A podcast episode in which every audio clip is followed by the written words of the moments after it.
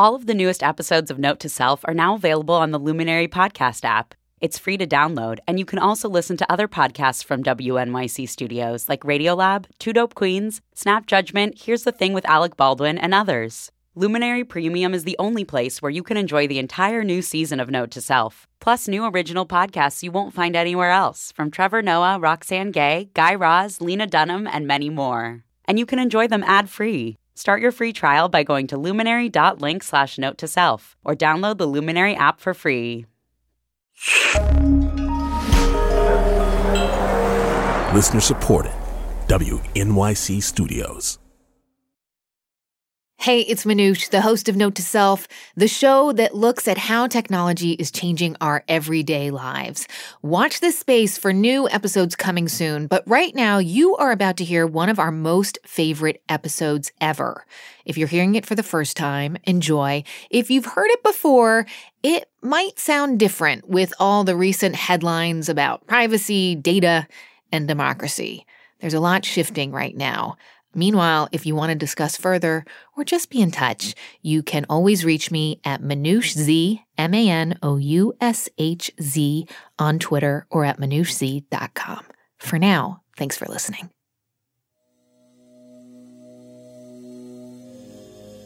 Wait, I feel nervous. How are we going to know when we've crossed over from the regular web to the dark web? Well, we're still just in Reddit. Oh. Note to self producer Kat Aaron and I wanted to finally see it for ourselves the dark web. It's a place online that you need special software called Tor, T O R, to access. It's where websites live that Google would never index, and no one on there knows who you are. dark web. Deep web, dark web. They're different, I learned. They are different. Mm-hmm. It's true. Um, the deep web is all of the sites that are not accessible from Google. They're not the web that most people spend most of their time on. And then the dark web is kind of like where the bad stuff happens. Underbelly. I don't know what I'm expecting. Gonna click.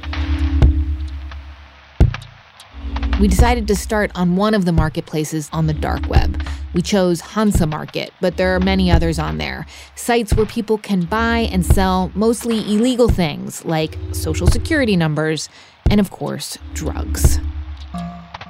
So we're in the drugs section. Can I just say that, like on Amazon, where it has categories like books, housewares, kids' toys, beauty products, the categories here are cannabis, opioids, steroids, psychedelics, prescriptions, stimulants. The first listing that comes up is for a thousand ecstasy pills for about eighteen hundred dollars or 0.7 Bitcoin. There's cocaine. There's LSD. LSD. The very best five Percocet 30 milligram pills, U.S. pharmacy sourced.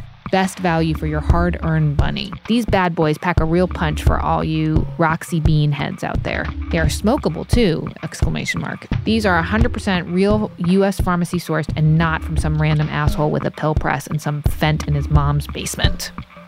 Nice. And the sellers have ratings, Oh, yeah.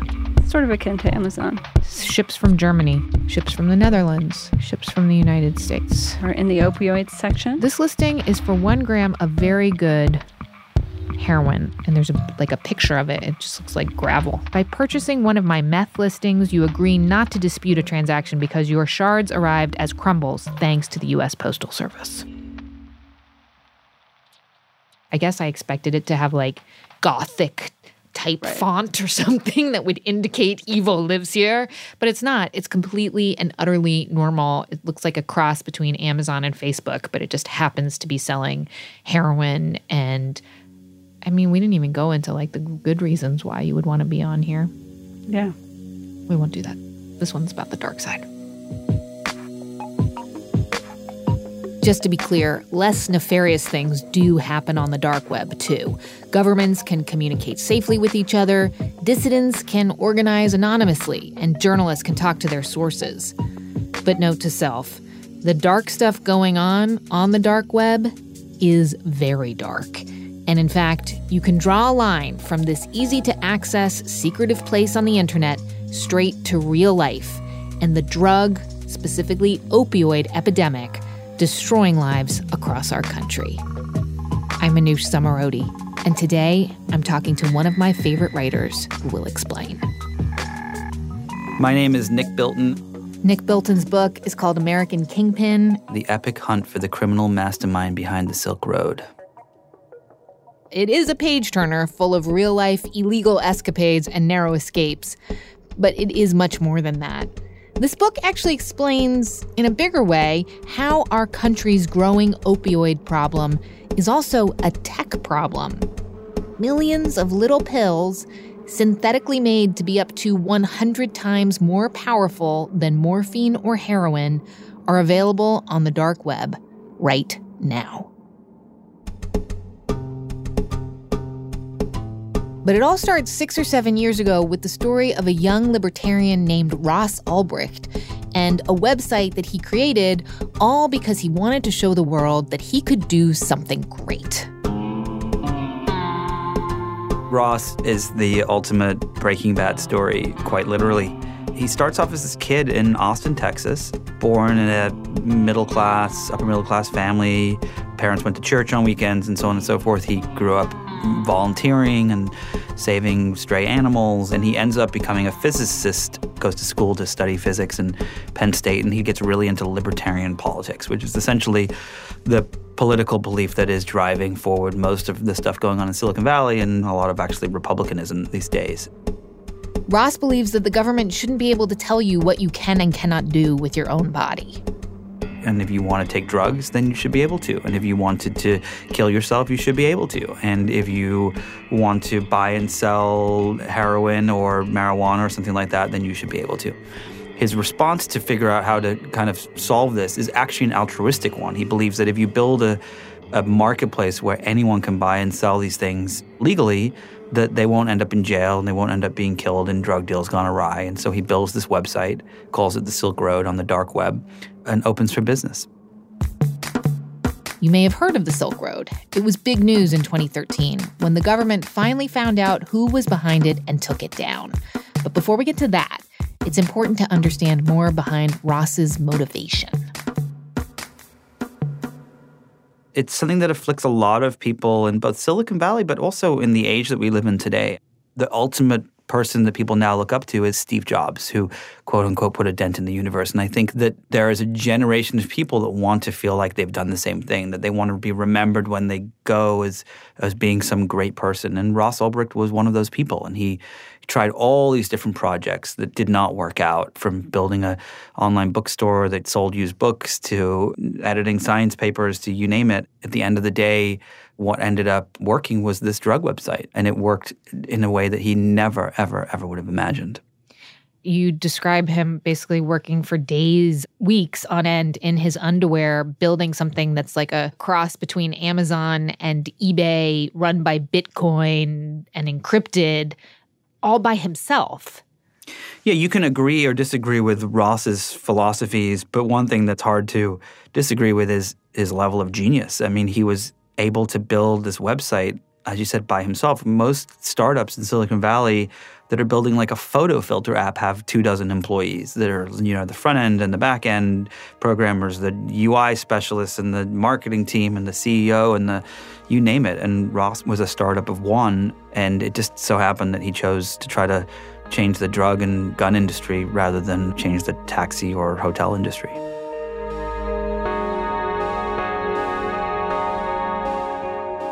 This is early 2011, and by June of 2011, Gawker and the now defunct blog wrote a blog post about this website where you could buy and sell any drug imaginable. And at the time, I mean, it may seem like, oh, okay, cool, that's normal now. But at the time, it was staggering. It was like, it was brazen that anyone had ever thought of doing this. And the reason you could do it then versus not being able to do it a decade or five years before was because of the invention of Bitcoin, which is essentially digital cash that can't be traced on the internet. At least that's what they thought. And so after the Gawker article comes out, Chuck Schumer and another senator hold a press conference. They demand that the DOJ starts looking for whoever created the site, gets the DEA involved, and the Department of Homeland Security starts looking into it. And, and next thing you know, it's every agency with a three letter acronym around the world. And he is kind of plagued because he truly believes this is his life's work, that he's been put on this earth to show that legalizing drugs will make the world a safer and better place. And yet he doesn't want to get caught and spend the rest of his life in jail. And by the end of it, he believes that he will never be caught and that he's too smart for anyone to ever figure out who actually built and ran the site. Nick says that Ross ran the Silk Road the same way that Jeff Bezos runs Amazon. His employees had to write up reports, put in timesheets, they got promotions and bonuses. Except, of course, two things were very different. Ross's entire workforce was anonymous, and they didn't know that Ross was their boss. They just knew it was a guy who went by the moniker the Dread Pirate Roberts. Yeah, like from The Princess Bride. I inherited the ship from the previous Dread Pirate Roberts. The man I inherited from was not the real Dread Pirate Roberts either. The name was the important thing for inspiring the necessary fear. You see, no one would surrender to the Dread Pirate Wesley. Okay, and also, here's the other thing that was different. If you order something from Amazon, you get a box with the words Amazon printed all over it, right? But with the Silk Road, they needed your delivery to just look like regular nondescript mail. And so, as one person in the book says, your mailman actually was your drug dealer. He just didn't know it. Yeah, it's, I think, my favorite line in the whole book. Uh, the government becomes fully aware of the site after the Gawker article. But, you know, it's chaotic there too on that side of the story.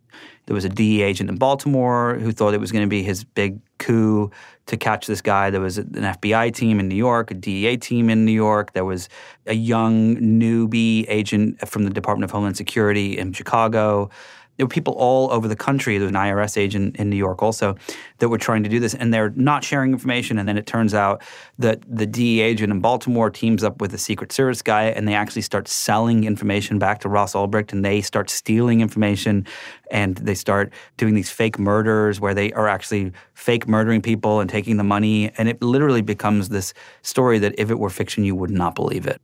So eventually, what happens is there are undercover agents, both good guys and bad guys, who start working for Ross. So they start developing kind of like a dossier of who he is and what he talks about. And believe it or not, we have these tells in our handwriting and our and in our typed writing at the same time. For example, if I texted you a smiley face, I would use a colon and minus sign and a parentheses. And you maybe wouldn't use the minus sign for the nose. And this, you know, How did you if know I would that? write, because most women do not, and most men do use the minus sign actually. Ross, for example, instead of writing yes, he wrote Y E A. Yeah, and he did that as the Dread Pirate Roberts, and he did that as Ross Ulbricht. And the first time that Ross Ulbricht had registered for one of these sites talking about the Silk Road, he'd accidentally used his real email address. So that when you took that, the FBI eventually found a server and they had some clues in the server that pointed to someone who lived in San Francisco. Jared Yegan, who was the HSI agent, he was working undercover. And when they started to put all these pieces together and they actually started to work together, they very quickly realized who it was. And then the FBI started trailing him for a couple of weeks until they eventually caught him in a very, very dramatic moment in San Francisco. So the Silk Road and Ross Ulbricht are brought down. And yet, now, right now, it's easier than ever to buy these powerful drugs and also weapons online. How that happened in a minute. Stick with Note to Self.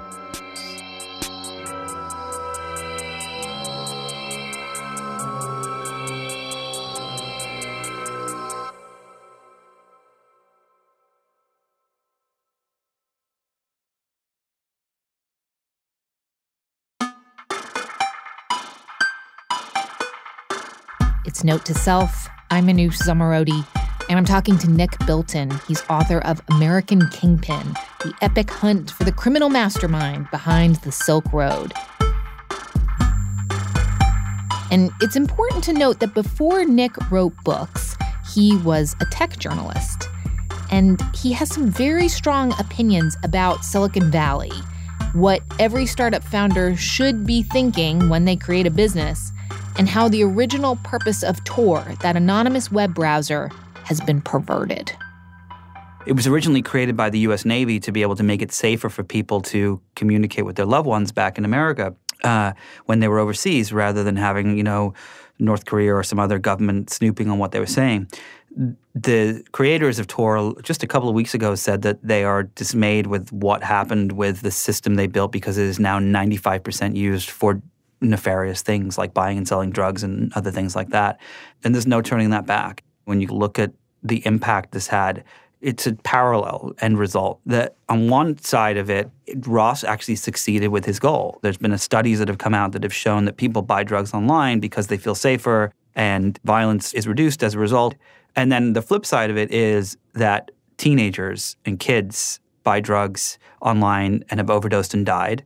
One kid in the book is from Perth, Australia, who takes some bad synthetic drugs from China and overdoses and runs out of a window and dies. And then the other part of the parallel to this is that what's happened and the biggest hurtful thing from this is that there are these labs in China where they're largely unregulated, where people create, you know, synthetic heroin called fentanyl and all these things like 8297B or whatever, all these weird names.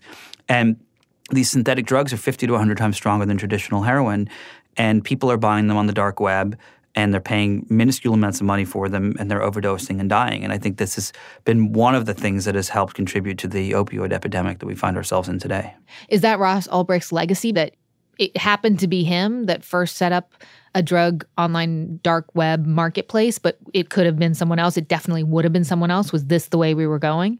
I think it was the way we were going, and I think it's definitely Ross Ulbricht's legacy. It's the same way that, you know, Travis Kalanick will be the guy who started Uber, even though Uber may not be the company that we use in 10 years to get our rides places. And, you know, Facebook and Twitter were the seminal social networks. Ross Ulbricht will be remembered as the person who started these online marketplaces and where they are today and where they'll be years from now are going to be very different. But he, I think, will be the one that did what he wanted to do, which was be remembered for doing something great. And there will be dark sides to it and light sides, and it's still to be seen which plays out in the future. You just compared Ross to all these Silicon Valley startup bros, I have to use the word, they all have something in common. They are young white men who seem to think that they are the ones who can change society for the better. And in doing so, yes, change our culture drastically, but also seem to neglect to think through some of the consequences. Seem to? I mean, they constantly neglect to think through some of the consequences. In fact, I don't recall a time that they have actually tried to anticipate the consequences. Um, uh, and I mean that sincerely you know, I've covered Silicon Valley for over a decade, and it perplexes me beyond disbelief how these companies and these people do not think about how their technologies that they are creating can be used for bad. And I think that it is a massive failure on their part. You know, Facebook started the news feed for fun. You know, let's tell your friends what you're doing, and you become like a little mini news feed in a newspaper, and they can see that you went for brunch or went for a walk on the beach or played with your dog. And then, of course, fast forward to this last election, and Russia hacked into our systems and created fake news, and so did a bunch of Americans just for profit, and surely changed the outcome of the election and the future forever. Twitter was originally an idea where you could tell your friends you were going out to a club, and now it's one of the most divisive putrid places online. It's in the public sphere at the very least. And I think that this is the case with what Ross set out to do. It's the case with Uber, all these different things. They start off with this idea that they're going to fix something and they don't ever think about the repercussions of what will happen when something else comes about and the technology is used in a way that they don't anticipate. And I think they have a responsibility to do that. And some would say, well, how can they? You know, they're 25 year old guys who are fine economically. They have PhDs in some cases. They're not fully formed adults. How could they possibly know what some of the things that could happen? So so it maybe I'm just positing that maybe it could be something that they could never know. They could never guess. They and they don't have problems that everybody else does.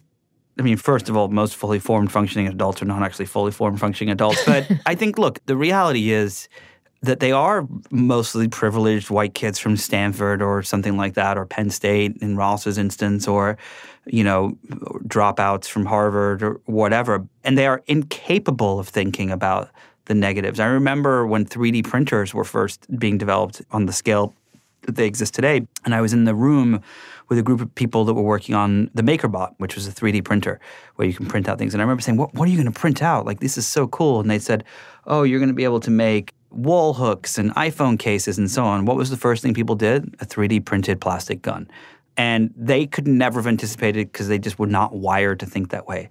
But if that's the case, you know, there's two things to this. One is like Facebook can connect a quarter of the planet together on a network. I mean, the amount of brain power and engineering that must go into that, and to do so at the way that they do it, with the speed that they do it, and the accuracy and the lack of downtime, is staggering.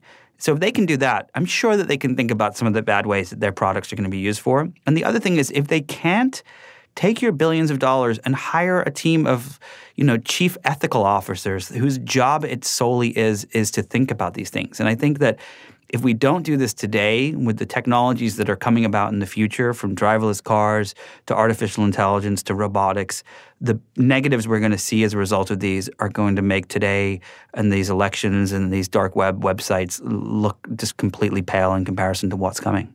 It's interesting having read your book while learning more about the opioid crisis and, you know, just horrible, horrible stories about these two 13 year old boys who overdosed in Colorado yep. and just really, really upsetting. I never really had thought of the growing drug problem that this country has as also a tech problem until I read yeah, absolutely. your book and learned a, about this. You know, I've done a lot of research on the opioid crisis and it fascinates me. I think it's one of the saddest things that's happening right now with people who don't understand what – it is they're putting in their body. And sometimes they do, and sometimes they don't. And a large part of it, as the LA Times and other places reported, is a result of OxyContin and drug and big pharma, you know, being deceitful as they have been. But there's also the other part of it where we, in the globally connected society we live in today, you have people that say, "Oh, I can buy this thing called fentanyl, and it's 50 to 100 times stronger than heroin, and it's cheaper." Sure, why not? You know, in 2015, the year that Ross Ulbricht went to trial, by that year, opioid deaths outpaced gun deaths in America for the first time in mm-hmm. history, and it's continuing to rise. If you look at it, a big portion of it is actually fentanyl, which is the drug that is being made in China in these labs and being sent over here and all over the world using primarily the dark web to get it there what's the answer here? I mean, taking down one marketplace doesn't. I thought you were going to say taking down the internet. I was like, let's no. do it. well, yeah, some days I feel that way too. But I mean, I, I don't see one goes down, another comes up. We always hear it's like a game of whack a mole. And is this just the new shitty situation that we're in and we have to police what there now is? Yeah, I mean, I think it's the new situation we're in and it sucks, but there are solutions. You know, I've never seen. I mean, if anyone should see this, it's me because of my Google history search of like looking at fentanyl statistics and dark web and stuff. Like, no, I've never seen an ad about like education around fentanyl or heroin. Mm. People don't understand. I didn't understand what it was until I really started to research it, until I actually spoke to the family of the kid in Perth who overdosed and died. And learned what N-bomb is that didn't exist when I was a kid and how dangerous it is. And and I think that um, there's an education problem that we're not addressing. Again, these technology companies could be helping with this. Mm-hmm. You know, if Tor is primarily being used for the dark web, 95%, that maybe it should be rethought. Maybe there should be some key somewhere that certain people have access to, or maybe that certain people can't use it. I, you know, I don't know what the answers are specifically, but there are no proposed answers that I've seen being presented. It's just these stories after story of these terrible things that keep happening. And you know, when it comes to Ross's situation, I've had people who are his defenders who say, "Well, you know, all he did was run a website," and I just don't think that that's fair. I think that uh, in the same way that I think that the creators of Uber are responsible for the job losses that will come, and and Facebook is responsible for the election crisis and Twitter is responsible for the divisive hate that exists online. I think that they all have a responsibility to try to think about how to resolve those issues, and Ross did too. The flip side of being able to hide on Tor to spending Bitcoin so that you can't be traced is on the one hand, it can mean that you can buy very dangerous illegal drugs and run a marketplace like Ross Ulbricht did. On the other hand, though, we have more and more fear recently of people being surveilled or targeted because of well, all kinds of reasons where they come from, what their beliefs might be. And there is something actually really great that you could use Tor or Bitcoin to not let people see what you are doing because, frankly, it's a matter of the Fourth Amendment, right to privacy. Yeah, I mean, I honestly believe if you want a right to privacy, you shouldn't be on the internet. I just think that the system has been designed in a way to trace everything we do, and it does, and it does it better than any technology in history. This is why I say I don't think that we should get rid of Tor. I think that we should rethink it, maybe. Or mm-hmm. maybe it's not Tor. Maybe it's some sort of new digital currency, or I don't know. There's all these people thinking about these things. But I just think that, you know, look, the reason that there are certain social media websites where you can remain anonymous is for that exact reason. So that you, as a you know, maybe Muslim, immigrant, or whatever it is, can voice your opinion without fear or can share something or can be a part of a group without the fear that the government is going to knock on your door. And there also is the argument about should drugs be legal? And people, if they believe that they should be able to have the opportunity to purchase them in a way that is safe. Where I kind of draw the line is I don't see why it has to be all or nothing. I just don't understand why you can't build systems in place to protect the people that you're trying to protect, but also to avoid the nefarious things from happening online as they do. You know, Twitter's 10 years old. They literally have just started putting in filters a year ago for hate speech. I mean, that's just mind boggling to me. And it still doesn't completely work. I still see people saying things to me on the internet or other people that you just kind of, your mouth drops open. There's this philosophy in Silicon Valley move fast and break things.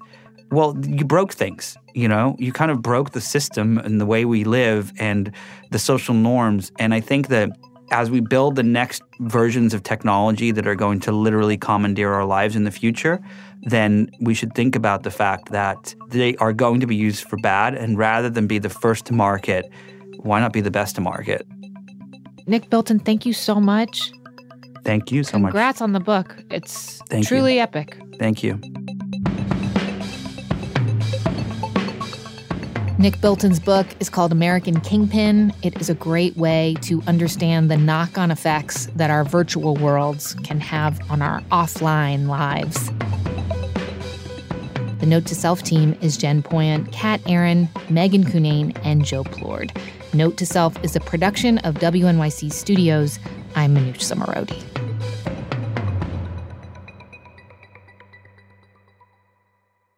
I remember one day going for a walk on the beach and there were all these drones flying about. And I went for a coffee in the afternoon and a driverless car pulled up with no one inside. And like you see these things happen and all people are talking about is their valuation and their and their companies. And they're mostly 17 years old.